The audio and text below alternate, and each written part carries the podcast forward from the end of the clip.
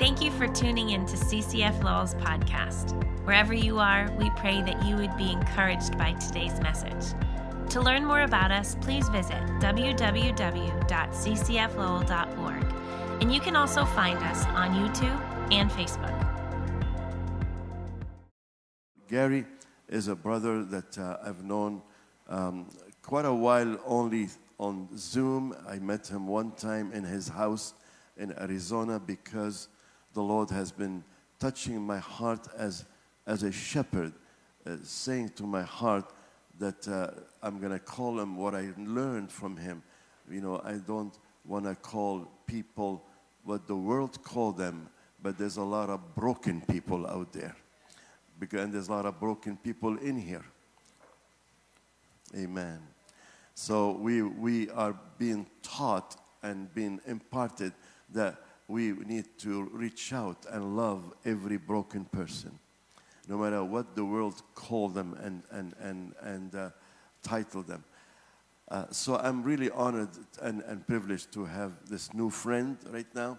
Um, he's a man of God. Uh, I love his humility. I love his compassion, and I love his testimony. So would you help me welcome Gary Ingraham to the pulpit today?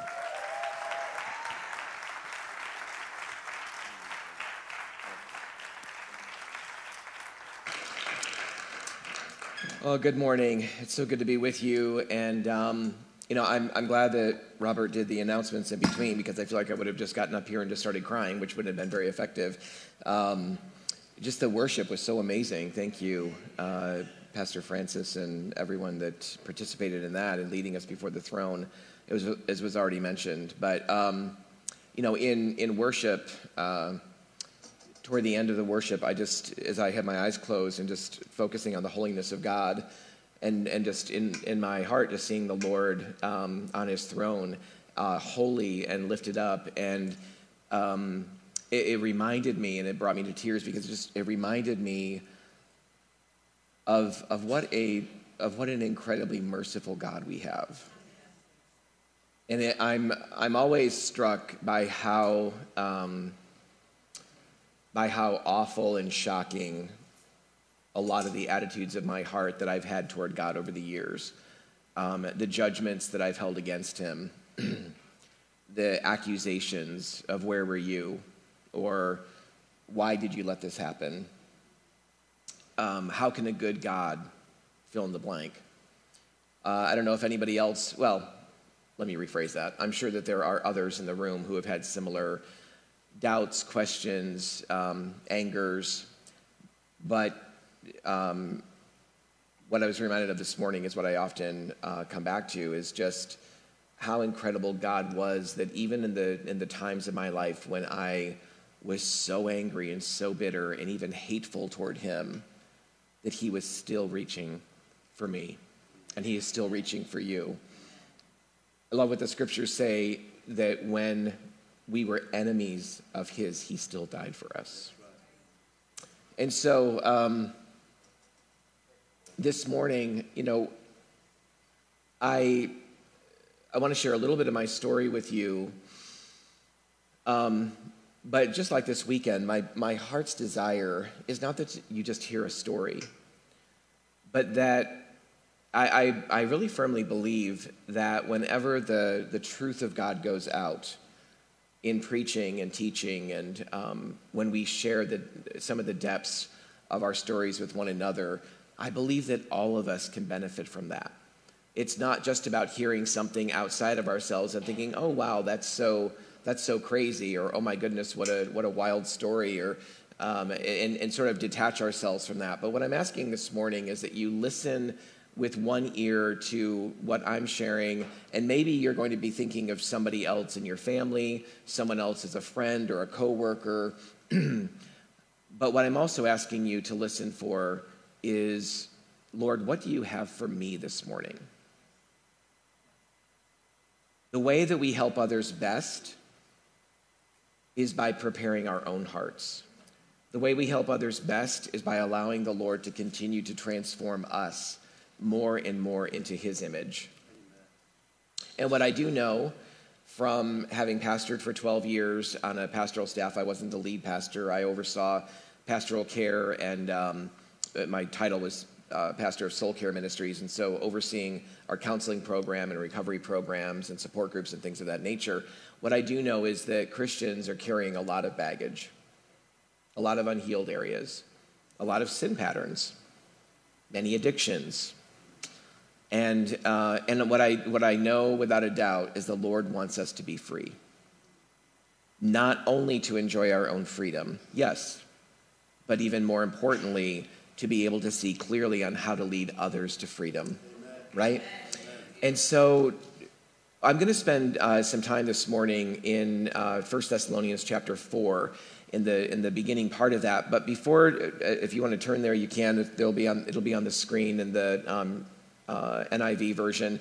But before I, I, really go there, let me just share a little bit about my own story with you. So, grew up in a Christian home in the upstate New York area, in, uh, in the Binghamton area but outside of Binghamton in the country. And I'm the youngest of five kids. I was not planned for or wanted by my parents. My next oldest sibling is five years older.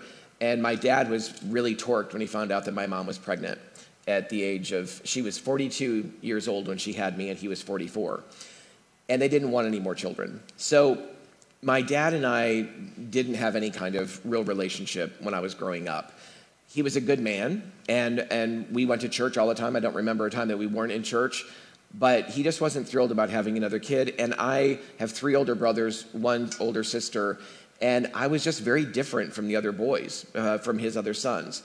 They are, were much more naturally rough and tumble. I was less, very much less than that. And I felt this weird sense at a very early age with my dad, particularly, but even with my, my brothers, not because they intended to, but simply because, understandably, they didn't want a little toddler running around with them and their, and their friends. Um, I had this sense of, of just not being wanted, which was true in the beginning, not being planned for, always being in the way, being a bother. And so I, I, learned really at an early age, and my mom really came around to loving me quickly and well after I was born.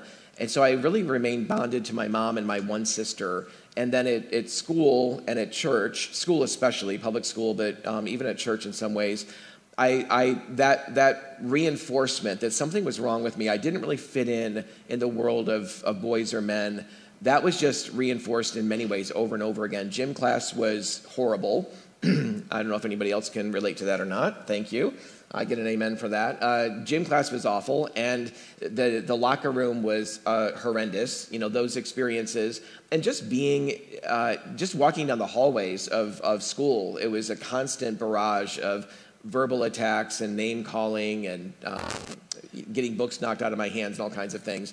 And so I just didn't, I just felt like I, I, I managed to get from one day to the next, to the next, to the next. And in that, in that situation, going to church and hearing lots of truth from the Word of God, but not, not experiencing the modeling of love and compassion much, what I began to develop and I didn't even realize this at the time. It's in hindsight looking back, but I began to develop is this sense that God is really a slave master who demands we love him. Horrible, horrible opinion about God. I didn't, I didn't just form that out of nothing. I formed that out of being in a church that really emphasized a lot of don'ts, a few do's, but very little love and compassion. And, and, I, and my home was very similar to that because of the way that my dad led our home. Now, my dad and I became very, very close later in life. I, I my dad went home to be with the Lord in 2010, and my mom at, uh, in 2015. She was 91 and he was 88. I am so grateful for my parents. I genuinely love them. They lived with me for many years uh, before uh, they went home to be with the Lord. And but those years of a child and, and, teen years and early adulthood, there was really very little connection with dad. Actually, there was, there was a lot of disconnection and, and a lot of resentment toward him and toward men in general. And I also, at the age of five or six, I was exposed by some older neighborhood boys to their dad's hardcore porn. They thought it'd be great fun to invite me over uh, to play with them, which, which I was never asked to do. But in this case, they invited me over because they knew their mom and dad wouldn't be home and they wanted to show me this crap. excuse me, I'm not supposed to say that from the pulpit on a Sunday morning. I apologize. This junk, and um, they wanted to show me this stuff, and and it just at that age I couldn't even take it in and process. What, what, I mean, I knew what I was seeing, but I didn't fully understand. And so, already wrestling with life, I left that place at a five or six year old little boy carrying a bunch of extra baggage now and a bunch of extra shame, and now sexualized, and now introduced to a world that I should have never been introduced to at this age. Let me just say, children are being introduced to stuff way beyond the garbage I was introduced to at the same ages. And it's being done intentionally not just by foolish boys, but even by adults. And so, um, that what I wound up realizing around puberty or so, or moving into puberty, is I was more attracted to the to toward men than women and I, I thought I was horrified by that. What is that about? And, and so pornography continued to be a thing. There was no internet back then. I'm so grateful for that. I can't even imagine how much you know more exponential it would have been. But I managed to still find this stuff here and there, kind of everywhere, even living out in the middle of nowhere. And and I again realized I was more drawn toward men than women. I knew what the Bible taught about that. I'd heard all the grace-filled messages about Sodom and Gomorrah, and um, I'm kidding when I say that. Uh, and, and so I was horrified. But what do you do when you've never heard a message of hope?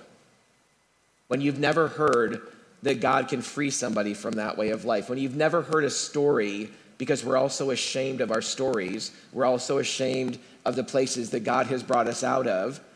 By the way, God wasn't too ashamed to put the story of Rahab in the Old Testament and put Rahab in the lineage of Jesus. He wasn't too ashamed to talk about the woman at the well but we're so ashamed to talk about our own stories.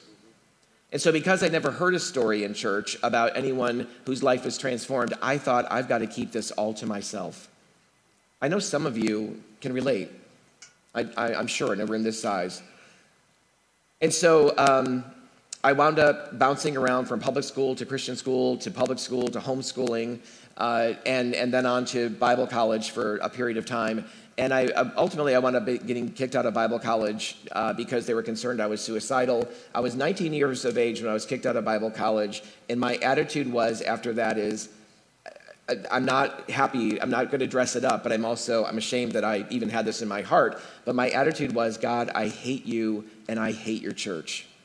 And I want nothing to do with any of this anymore because there's no answers for me.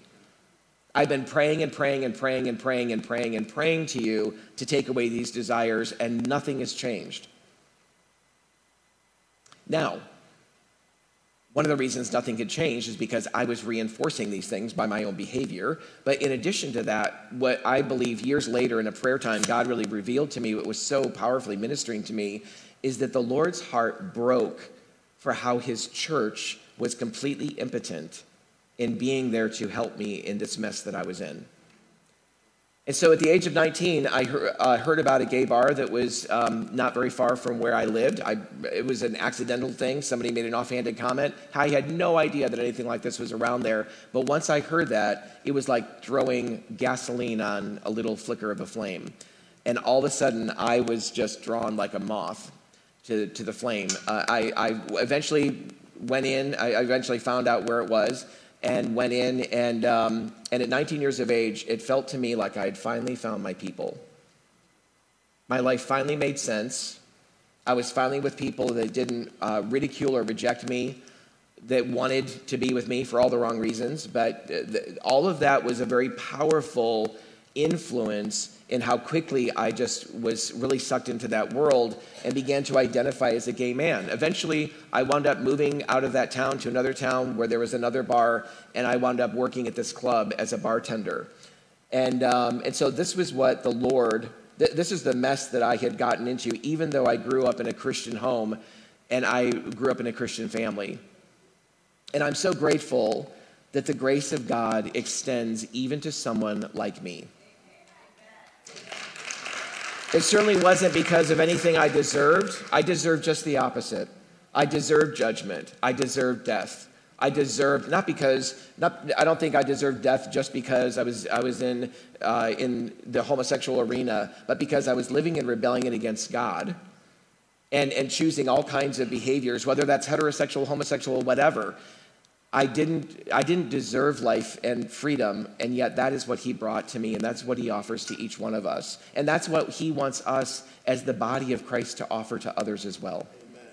And so the Lord eventually, um, I finally got to a place where I felt like several years into this where I felt like my soul was something was I, I, wouldn't have identified it at the time as my soul. I just there were times I'd look at the mirror and I'm in my prime in my early 20s and I'd look in the mirror and I'd think, "Who are you?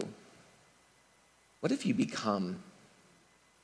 It, this, this, revolving door of you know what you you thought you were going to find Mr. Right and settle down for the rest of your life in sort of white picket fences or whatever, and it's been this revolving door of one night stands and anonymous encounters, and you're thinking it's going to be a long term relationship, and it winds up being a week, or and and just these, and, and then in my pain, I was I would jump from one person to another, and it was just a mess, and I had made such a wreck of my life. I mean, very much like the prodigal son story that Jesus tells us about.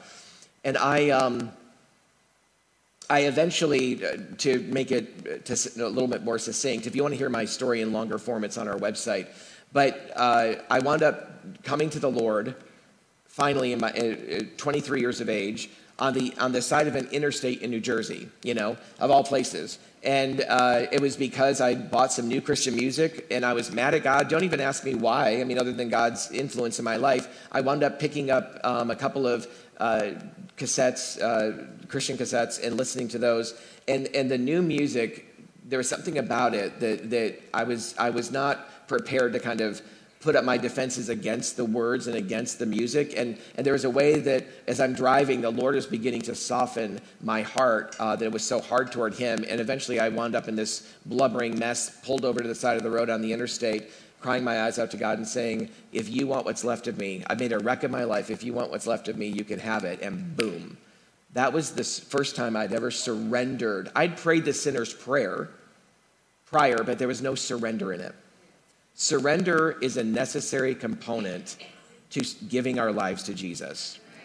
And, uh, and prior to that point, I really just wanted fire insurance. I didn't want to go to hell, but I also didn't want to surrender my life to Jesus either because of the way that I internally grew to view him in, in my growing up years. So, um, so the, you know, life went on. There's a bunch of other things I could share. I don't have time for it now. Um, again, you can listen online if you want. But the Lord eventually uh, brought me to a place of, of um, really deepening my growth and faith in Him after some ups, some big ups and downs and brought me to a church in upstate New York where for, I was living in Chicago at the time, and brought me to this church where I really began to experience discipleship in my early 30s. I, did, I began to experience uh, a community of men who really refathered me in some very significant kind of ways, not even knowing what they were doing, uh, it, having no clue how God was going to use them, and yet He did. And so I just want to say, parenthetically, I just want to say here for a moment, you don't have to have a PhD in human sexuality to make a big impact in the lives of people around you, right? And you don't have to seek out somebody. Uh, there, there are trauma events and situations where I think we do need some, some good professional Christian counseling. I think that can be very helpful, but we can't reduce all of our um, quote unquote fellowship to a counseling office or even to a pastor's office. That those things are important, but that we also need to work it out in our own community. Uh, if you were here this weekend, you heard me talk a lot about bands of brothers and bands of sisters. If we don't have uh, a few guys in our life as a son of God uh, who are also sons of God, if we don't have as, as daughters of God some other women who are following Jesus in our lives, and that we're, we're living in a confessional, vulnerable, open way in those relationships, we're not living a biblical life. We're called in James 5:16 to confess our sins to one another and pray for each other that we might be healed. When is the last time you've done that? Had a thorough confession of sins with anyone. And but James says that that brings healing to us. So um, it was in this church that I really began to be discipled and grow. Uh, there were some other ministries I was involved in outside of that. I met my wife at one of those ministry events. Uh, we've been married for 16 years. Uh, we have two boys, uh, 12 and 14 years of age. And two of the things I thought I never, ever wanted in my life, I was exclusively, at one point in my life, same sex attracted. I never thought I wanted to be um, with a woman, never thought I wanted to be married. I mean, maybe want to, but never thought I could. And, and I never wanted to be a father because I was sure I'd be a whole, horrible father. These are two of the greatest joys of my life. And unfortunately, we live in a world that would say change is not possible. Change is not possible, and even attempting change is harmful. But unfortunately, even more unfortunately than that, we live in a church culture where churches are now saying and uh, affirming gay unions and gay relationships rather than saying, you know what, the Lord has something better for you.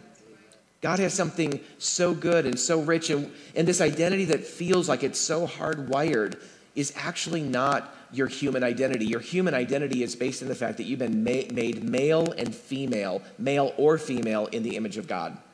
Everybody. And then in Jesus, our identity is in Jesus, but that identity loops back to that original formation in Genesis of being made male and female in the image of God. And what does it mean to live into that?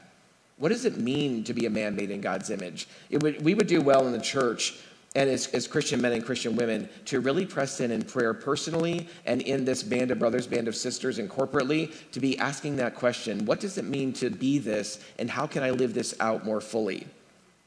So, having said, share a little bit of my own story with you, let's go to, um, to our passage in 1 Thessalonians chapter 4.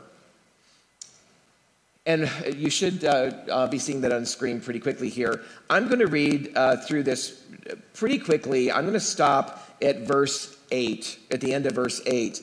And I want to share something else with you there, and um, I'll comment throughout. But in, in 1 Thessalonians verse, uh, chapter 4, verse 1, it says this Paul writes, Finally, brothers, and sisters, um, I would say too. But finally, brothers, we, uh, we instructed you how to live in order to please God, as in fact you are living. So Paul is affirming what you've been instructed to do, you're actually also doing. Now we ask you and urge you in the Lord Jesus to do this more and more. The New American Standard Version says to excel still more. So Paul is, is commending them here. It's one of the greatest commendations of a church in all of Scripture. And as we go forward, you're going to you, we'll be reading a little bit more about what he was uh, commending them for. But he's telling them, you're already doing the things that you've been told to do. But I'm telling you, I'm begging you, I'm pleading with you to excel still more. So one of the things that I, you know, I've experienced here in this particular church is the hospitality that you've had toward me. And the hospitality that I've seen that you have toward one another. And I don't always see that in every church.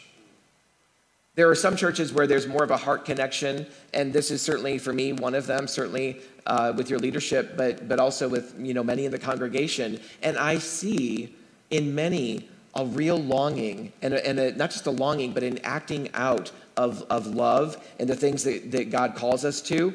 And so, what I want to just say by way of somebody who's an outsider coming in and so quickly experiencing that is that's amazing and it's wonderful, but I want to encourage you, excel still more.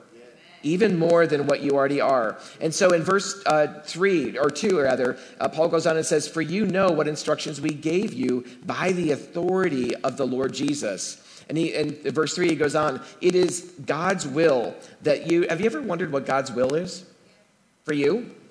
Well, here's a general statement about God's will for us. Yes, there's other things that God specifically desires for us individually, but God's corporate will for his sons and his daughters is this that you should avoid, or that you should be sanctified. And then he goes on and says, that is, that you should avoid sexual immorality of all kinds, of all forms. And, and one of the reasons that God desires this for us is we know in one of Paul's other writings in 1 Corinthians 6:18, where Paul says, flee, run away from sexual sin. Every other sin that a man or woman commits is outside the body, Paul says, but the one who sins sexually sins against their own body. There's a particular kind of damage, I believe it's at the soul, that is done through sexual sin that no other sin has the same kind of impact. And so, Paul, as a good father, is warning us. Now, back in the day, I would have read those words and felt like, oh, this prudish, you know, um, killjoy. No. Paul is actually warning us of things that will cause us great damage and, and guiding us in, in a good and godly and, and, uh, and wholesome way toward thriving. Again, it is God. It is God's will that you should uh, that you should be sanctified, and that is that you should avoid sexual immorality. That each of you should learn how, how to control um, his own body in a way that is holy and honorable. Let me just ask you, without a show of hands, I don't think there's much risk of that, but let me just ask you, how are you doing at controlling your body, at controlling the vessel that you live within? By the way, your body is not incidental, your body has profound meaning. And one day, your body has so much profound meaning that one day when you die, your body is going to be resurrected again, right? As a glorified body. Why is that? Because your body has profound meaning. It isn't incidental. We don't get to do anything we want to with our bodies uh, and, and, and say that, well, I'm, I'm fine spiritually because all that counts is the person that's within. Our bodies have meaning. How are you doing at stewarding your body with regard to pornography, with regard to sexual sin, with regard to using food as, uh, which is one of the areas I struggle with, honestly, is using food as a means of coping with difficulty or stress or, you know, whatever, or, or loneliness, just feeling somehow uh, empty and misunderstanding that actually I'm not hungry for food, I'm hungry for meaningful fellowship. I'm hungry for love. And when, and, but in many cases, love is risky. Food isn't. And, and so, but, but that only leads to emptiness ultimately and to misery ultimately. So, whether it's food, whether it's scrolling through social media, whatever the thing is, how are we doing at actually stewarding our bodies? And he says that each of you should learn to control his, bo- his own body in a way that is holy and honorable, not in passionate lust like the heathens who do not know God, and that in this manner, uh, in this matter, no one should, do, should wrong his brother or take advantage of him. Again, it isn't just that we need to be concerned about ourselves. Yes, that's a primary concern. But we also, as we are growing and as we are honoring God in our bodies, we also need to be concerned about our brothers and our sisters. Not by sticking our nose in someone else's business for the sake of being a busybody. We'll read about that later. The scriptures are very clear that God hates gossip. And unfortunately, many churches have been ruined because of gossip. Boy, I'd love to get into that. I don't have time now. So, um, we need, we need to actually be willing to care for what God calls us to in our own life and our own body, but also care for those uh, who are around us in very meaningful kinds of ways, in, in one another's sexuality. That's why when you have your band of brothers and nothing's off the table, I'm not talking about a typical men's group when, where you all kind of hide behind a subject or a topic or a theme or a book and, and, and sometimes books can be used and scripture can be used in beautiful ways to draw out deep things. But too often, I've seen the opposite that we just talk about all the intellectual stuff and we never get down to the real issues that we're wrestling with in men's groups and even in women's groups. We need to go deeper than that, and I think we need those those smaller bands of brothers that uh, where we are choosing to take risks with one another, choosing to to affirm that we are going to keep confidential what you have entrusted to the group. We're not going to run back and talk to our wives about it, our girlfriends or our husbands or our boyfriends. We're going to keep it confidential, and we're going to pray for each other for the sake of healing. Uh, he goes on and says, The Lord will punish men for all such sins. But um, as we have already told you and warned you, for God did not call us to impurity uh, or to be impure, but to live a holy life. Therefore, he who rejects this instruction does not reject man, but God, who gives his Holy Spirit. This is the teaching of Scripture.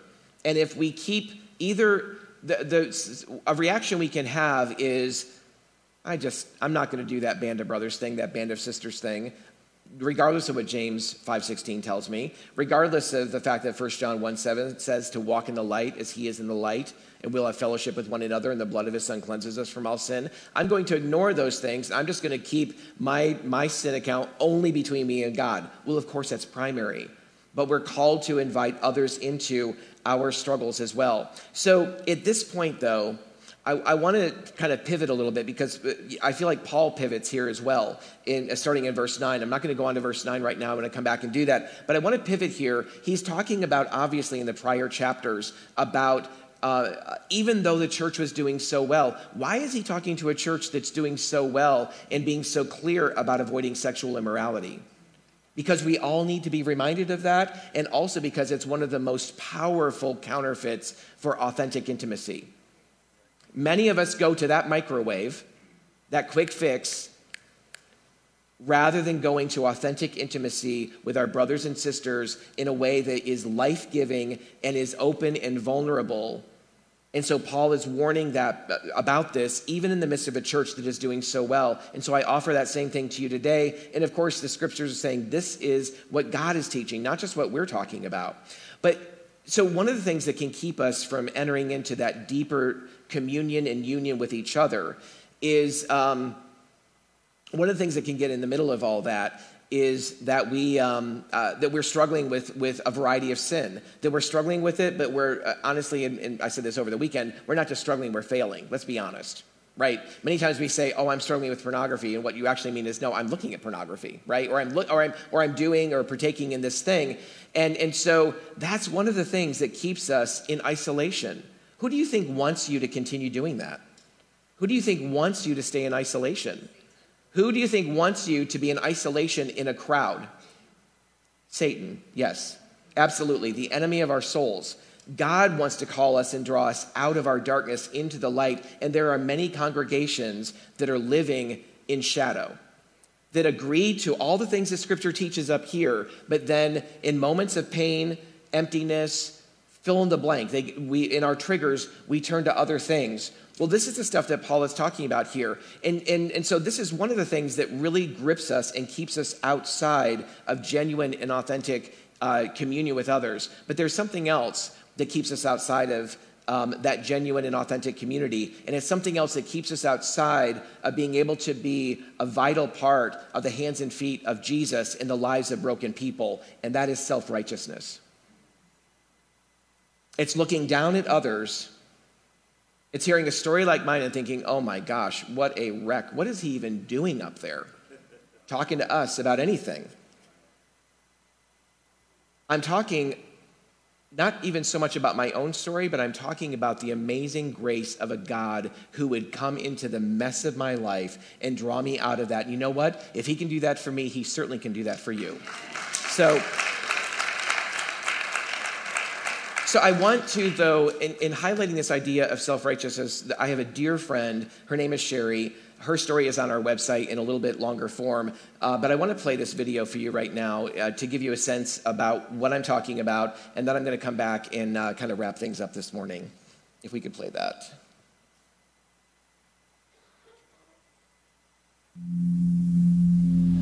I became a Christian when I was 13, and I loved God. But I see, looking back, I see that I became a part of like a Christian bubble. And I really did not see myself in need of the cross. As a matter of fact, I thought I saw myself a little above the cross of Christ. I had my significance was really in the appearance of being a good Christian.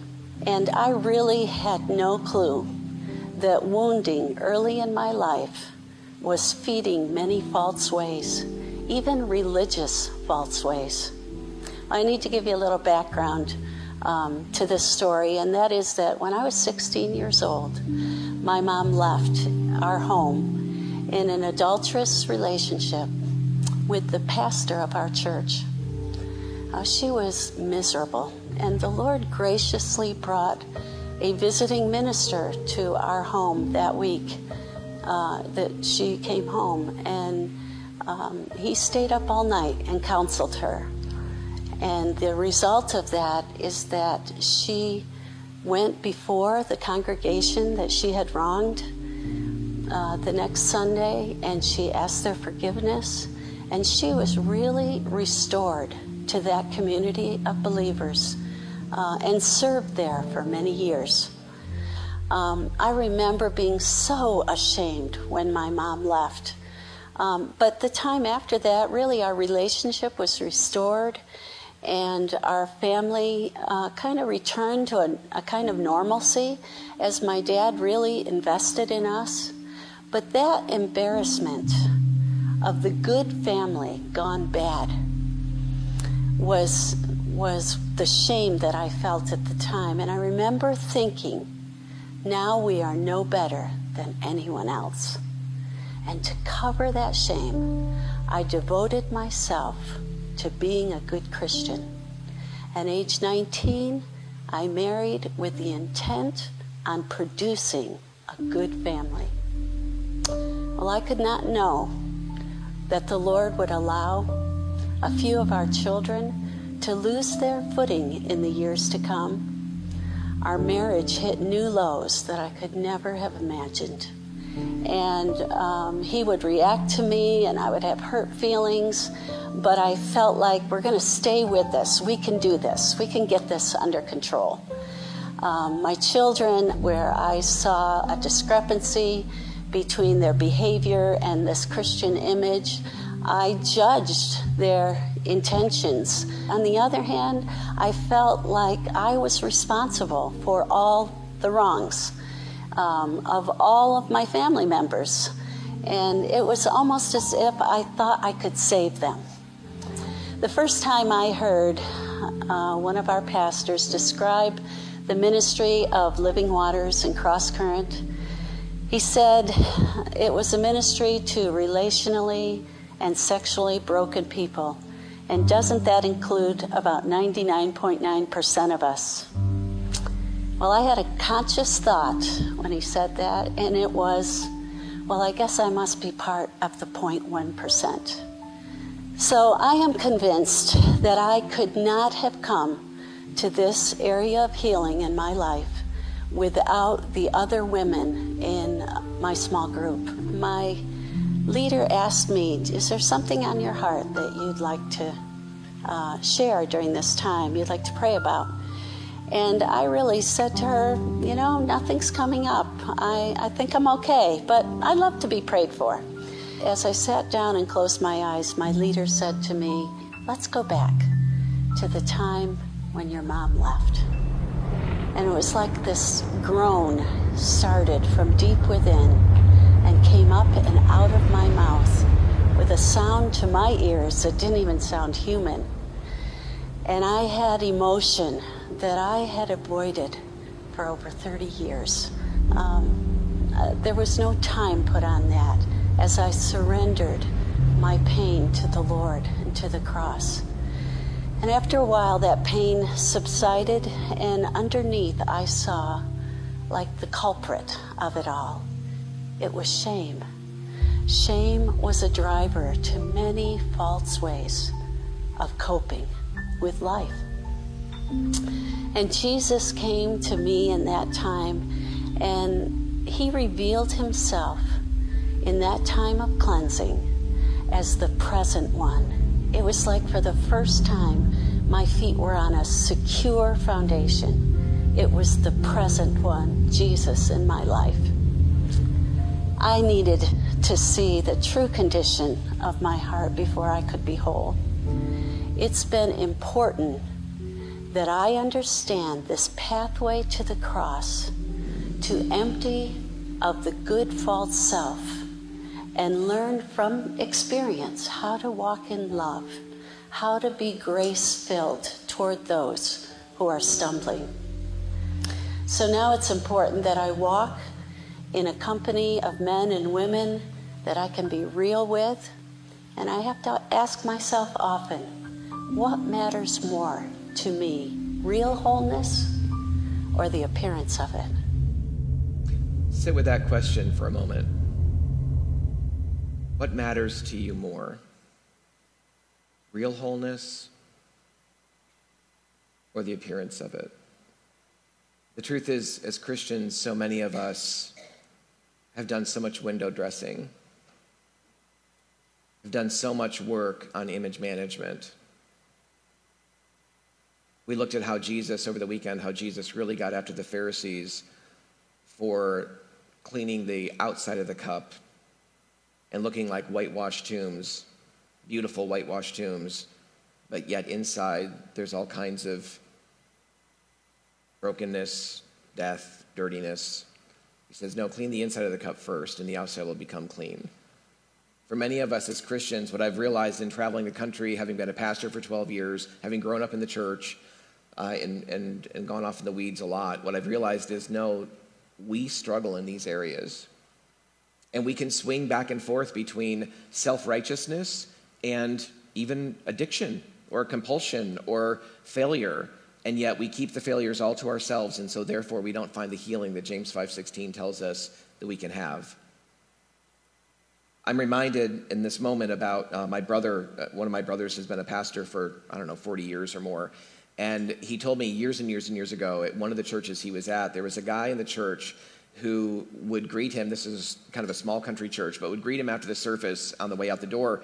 And if dale kind of got had a preached a, a strong you know, message, kind of hellfire, brimstone kind of message. He's like, Pastor, that was a great message. That was really amazing. We need that, you know, the powerful stuff. And if Dale was a little bit more softer or empathetic or, uh, you know, came across a little bit less um, uh, fiery, the, he would say, Yep, Pastor, you got to ratchet that up a notch. We need, you know, you need to do blah, blah, blah.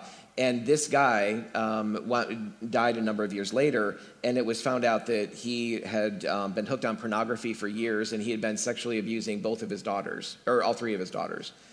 And my point in saying that is just that just because sometimes we hide our junk behind all of this Christianese language and veneer. My sister in law had been sexually abused by her pastor father from the time she was 10 until she was 18. We have a woman that lives with us in our home. We love her to death. She's an amazing woman. She's, she's getting her, her counseling degree, uh, her master's degree in counseling from Phoenix Seminary, and her story is on our website too. Her name is Becky, and her story is public, and so that's why I share it with you. But she was sold by her mother as a little tiny, sweet little girl to countless numbers of vile men for sexual abuse, for drugs, for money, for whatever.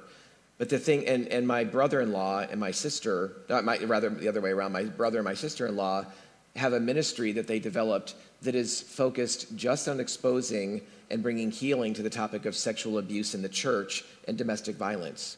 Those two topics. And those two, and again, they, their schedules are full of these issues within the church.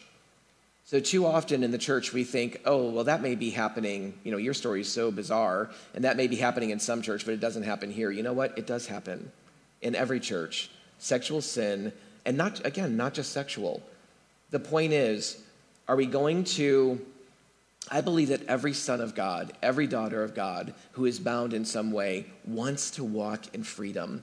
The Holy Spirit is not just sitting by idly letting you enjoy your sin because he knows that that is going to lead to destruction. And so there is an internal battle that goes on in genuine sons and daughters of Jesus uh, of the Father, sons and daughters of God, those who have been bought and paid for by the blood of Jesus Christ. And if you're in that place, I am a firm believer because I've experienced it. There is no one on the planet more miserable than a Christian living in sin. And I think you want, for anyone who's wrestling with patterns of sin, you want more than, than where you've been. But are you willing to take the one prescription that God gives us for healing? James 5.16, 1 John 1 7. Hebrews chapter 3 about encouraging one another day after day, as long as it's still called today, so that our hearts are not hardened by the deceitfulness of sin. How can we actually encourage one another when we don't really know each other? We know each other like a book that we read about somebody who died decades ago. And we have all kinds of details about that person, but we did, did we ever know them? No. It's time that we really learn to be known. And in our willingness to go first, that we invite others to be known. And that we do it with wisdom I don't, people don't have to get up here and start off by sharing their story like I do now. But at one time in my life, even a sentence of what I've told you about my own story of brokenness would have put me in a, if, if, if people knew those things about me, you know, I would have been in a fetal position in a corner, you know, rocking back and forth because I was, I was so insecure. The freedom is not how well the lid is on your brokenness, how tight it is and no one knows. That's a miserable place to be. Freedom is when you don't care who knows because you know that you've been forgiven, you've been set free, and this is his story.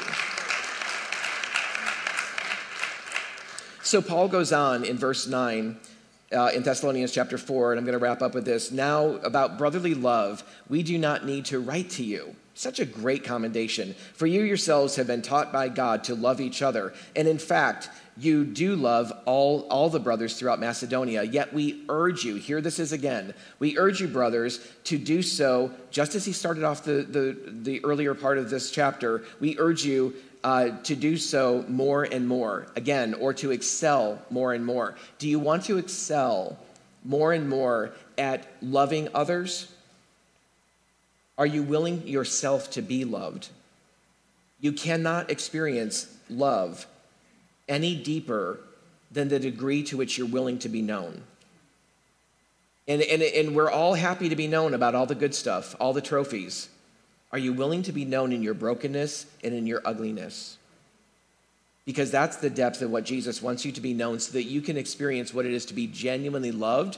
And, and I believe that when, when a church gets a hold of this understanding, that they're, they're willing to, to be vulnerable. They're willing for the Lord to crack them open and to share their lives with others for the sake of their deeper healing and for the sake of modeling this for others. What winds up happening in, in, in that church community is people start seeing of that church what Jesus said that they will know you're my disciples for, by the love you have for each other. Most churches are not showing the love that, um, that Jesus desires on a Sunday morning. It's impossible. I mean, we can love each other, but if we're not actually known outside of here, and we're just coming together and doing, you know, and, and, and really not knowing one another, how deep can that possibly go? Freedom comes from being known and, have, and, and having that band of brothers, that band of sisters, if you're struggling, if you're wrestling, if, you're, if you've gotten to a place where you're just like, I guess this is as good as it gets. I'm sort of, this has been with me for however many years, however many decades. The truth is, you are never too old in Christ or as a person. You are never too old to experience deeper freedom. But you've got to be willing to take, I have got to be willing to take the prescription that God gives us, which is not only our relationship with Him, which is primary, but also our relationship with others.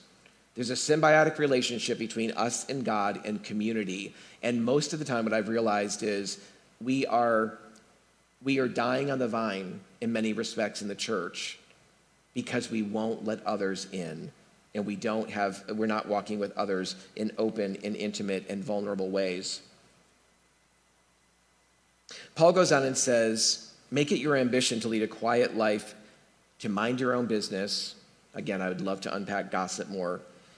What I will say is that Proverbs chapter 6, there's a verse that says uh, that God hates, that it's an abomination for those, uh, for people to spread strife amongst the brethren. Those are the words used hate, and abomination to him. There's no greater way of spreading strife amongst the brethren than running your mouth about stuff that's not your business. Now, there's a lot of things that are our business when we actually love and care and, and we can be a part of the solution. And we can lean in and we but we maintain that person's confidence. We earn their trust. We become the person that we want others to be for us. But I just want to encourage you I, I know from, from my time here this weekend and uh, just conversations that we've had that leadership here, uh, I, I believe the leadership here would love for you to come and even say, listen, I, I heard what this guy talked about over the weekend if I was here, or I've just been here on Sunday. He said some things I like I resonate with what he's talking about. There's something about the Spirit that resonates, but the Holy Spirit resonates with truth. I think there are some people that are really resonating with what I'm sharing and recognizing, oh my goodness, this is probably why I've been blocked. This is probably why I keep go, I keep I'm on this this rat wheel of, of sin repent, sin repent, sin repent, sin repent, because nobody else really knows what's going on in my life, and I haven't experienced the healing that Jesus wants to do, the outpouring of grace that he wants to, to pour into me through the conduit of community. If that's you, come and talk to the pastors, talk to leaders here to let them know that I want that kind of band of sisters, that kind of band of brothers. I don't even know where to begin with that, but I'm willing to, uh, I, I'm scared to death maybe. I mean, I think any of us are scared to death. Uh, to actually open up and, and risk vulner- that kind of vulnerability, to risk rejection. But it's absolutely what we need. And I can tell you from my own personal life and the lives of hundreds and thousands of others that, that, that I've you know, connected with and my wife and I have connected with over the years in these topics, this is what can transform life. It's all about the power of Jesus Christ but it's, it's Jesus Christ working directly through us, into us, but also through community. We cannot leave out that community aspect. So, um, is it okay if I pray for? Okay. Um, would you just stand with me? I don't, I don't know what the typical uh, way of closing is here. Uh, whoever needs to come up after me and clean up after me, feel free to do that, uh, or pass on other announcements or what have you. But Jesus, I just want to, to take a moment. Uh, God, I thank you I thank you that your desire, that you do justice, but you love mercy. I thank you, God, that you are a, a, God of justice. You don't wink at sin, you don't make excuses for sin, but you call us out of our sin, out of our brokenness, out of our isolation, out of our agreement, even our, even our unrecognized agreement with the enemy of our soul. In the way that we talk to ourselves, in the way that we hate ourselves, in the way that we, uh, we stand against ourselves, even there, Lord, you are calling us into a new place. You're calling us into a new way of living. So, Jesus, when you actually talked about the abundant life, that you came to give life and to give it more abundantly, some of us have read those, that passage and thought, what am I missing? I, I, what, what is it? Because I don't feel like life is very abundant. Lord, I pray that all the promises that you have for us, that all the desires you have for us as a good father, the fact that even as a, as a human father, you gave the example that when your children come to you, you don't give them a stone when they ask for bread. You don't give them a snake. And if you, being evil, know how to give good gifts, how much more so does your heavenly father love to give good gifts to you? Lord, I pray for every daughter of yours, every son of yours in this room, regardless of age, every young person in this building. Lord, that we that we would, this morning would be like finding the treasure that was buried in the field. And we run back and sell everything that we have so that we can come and buy the, the field and have the field and the treasure, most importantly. Lord, I pray that those who have been so scared, understandably, and they have trust issues and all of those that, yes, but Lord, I pray that none of that ultimately will matter in holding them back from obeying the scriptures and learning how to lean in and develop those safe places where they can confess sin, be prayed for, confess sins done against them, even, confess wounds, and be prayed for and find healing so that we can be more about the eternal kingdom business that you've called us to. And that we can belong more fully in a body where we know that we're loved, not just because people know our good stuff, but even when they know the junk, they love us anyway. They don't love our sin, but they love us. God, help us to, to push past by your courage and by your grace. God, we are choosing to push past our fear and our pride and our shame to say yes to you and to put feet to that yes this morning. As quickly as possible, we want to obey you. In Jesus' name we pray. Amen. Thanks again for tuning in. We pray the Lord has used this message to speak to you today. If you'd like to stay connected, please subscribe to our weekly podcasts. We pray God's blessing over you wherever you are and wherever you go.